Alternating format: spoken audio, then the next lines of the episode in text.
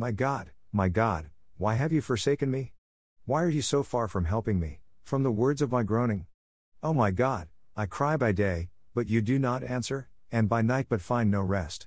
Yet you are holy, enthroned on the praises of Israel. In you our ancestors trusted, they trusted, and you delivered them. To you they cried, and were saved, in you they trusted, and were not put to shame. But I am a worm, and not human, scorned by others, and despised by the people. All who see me mock at me, they make mouths at me, they shake their heads, commit your cause to the Lord, let him deliver, let him rescue the one in whom he delights. Yet it was you who took me from the womb, you kept me safe on my mother's breast. On you I was cast from my birth, and since my mother bore me, you have been my God. Do not be far from me, for trouble is near and there is no one to help. Many bulls encircle me, strong bulls of Bashan surround me, they open wide their mouths at me, like a ravening and roaring lion.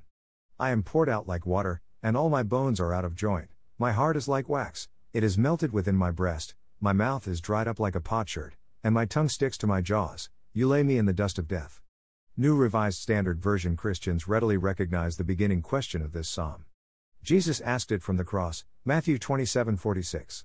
Today's psalm is a heartfelt lament, an affirmation of trust, a call for help, and vow to praise. Lament. Grieving and lamenting is neither selfish nor sinful. It is necessary. God did it. Job did it. Jesus did it. And the psalmist did it, repeatedly, I might add. So we ought to do it. It's biblical. Part of our hardwiring as humanity is to lament our significant changes and losses in life. Some folks believe it's sacrilegious to challenge, complain, and or yell at slash to God. However, God is big enough to handle our contentions. There are times in life when God seems very distant and aloof, as if the Lord is not paying attention to our plight and pain. Three of Job's friends heard of all the trouble that had fallen on him. Each traveled from his own country, Eliphaz from Teman, Bildad from Shuhah, Zophar from Naamath, and went together to Job to keep him company and comfort him. When they first caught sight of him, they couldn't believe what they saw, they hardly recognized him. They cried out in lament, ripped their robes, and dumped dirt on their heads as a sign of their grief. Then they sat with him on the ground. Seven days and nights they sat there without saying a word. They could see how rotten he felt, how deeply he was suffering. Job 2 11 13, MSG. Asking why?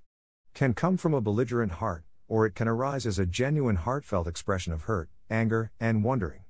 One thing as humans need to become comfortable with is that it is okay to not be okay. Not everything needs to be fixed, even though we would like it to.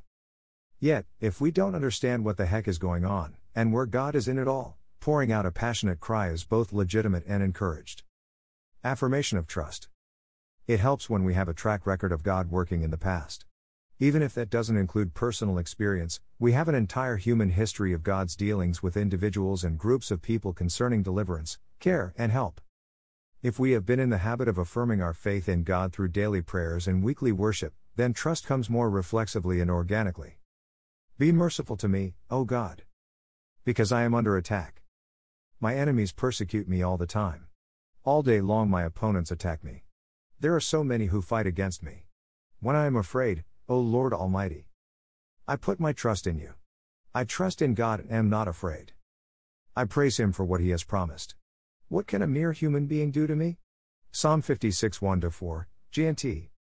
One of the reasons I like saying the ancient creeds of the church together with God's people is that it affirms and deepens my existing faith. To know that millions of Christians throughout the past 2,000 years, as well as the believers around me today, openly confess and affirm their faith with these words, helps strengthen me for the hard times to come. Call for help. One of the best prayers we could ever pray is help. For many people, asking for help is a humbling affair. It smacks of weakness, perhaps even neediness, as if it's a sin to not always be strong or be dependent on another. Scour both the Old and New Testaments of the Bible and you will not find weakness or dependence to be sin worthy. It's just the opposite. Delusions of independence and strength are signs of misplaced pride which believes we ought to be able to handle any situation. God wants us to ask for help when we need it. The wicked are too proud to ask God for help. He does not fit into their plans. Psalm 10:4, ERV. Ask and it will be given to you. Seek and you will find. Knock and the door will be open to you. Matthew 7 7, NIV. I will do whatever you ask for in my name, so that the Father's glory will be shown through the Son. If you ask me for anything in my name, I will do it. John 14 13 14, GNT. If you need wisdom, ask our generous God, and He will give it to you. He will not rebuke you for asking.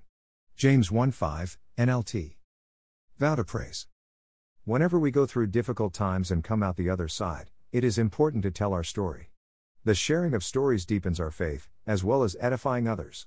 And then, down the road, when another event upends our life, we can recall the faithfulness of God in the past. Whom have I in heaven but you? And earth has nothing I desire besides you. My flesh and my heart may fail. But God is the strength of my heart. And my portion forever. Those who are far from you will perish.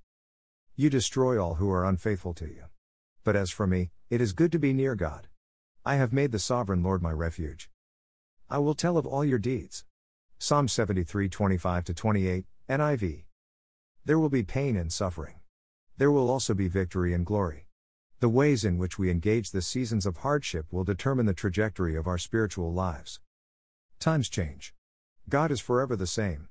May we tether ourselves to eternal mercy. Amen.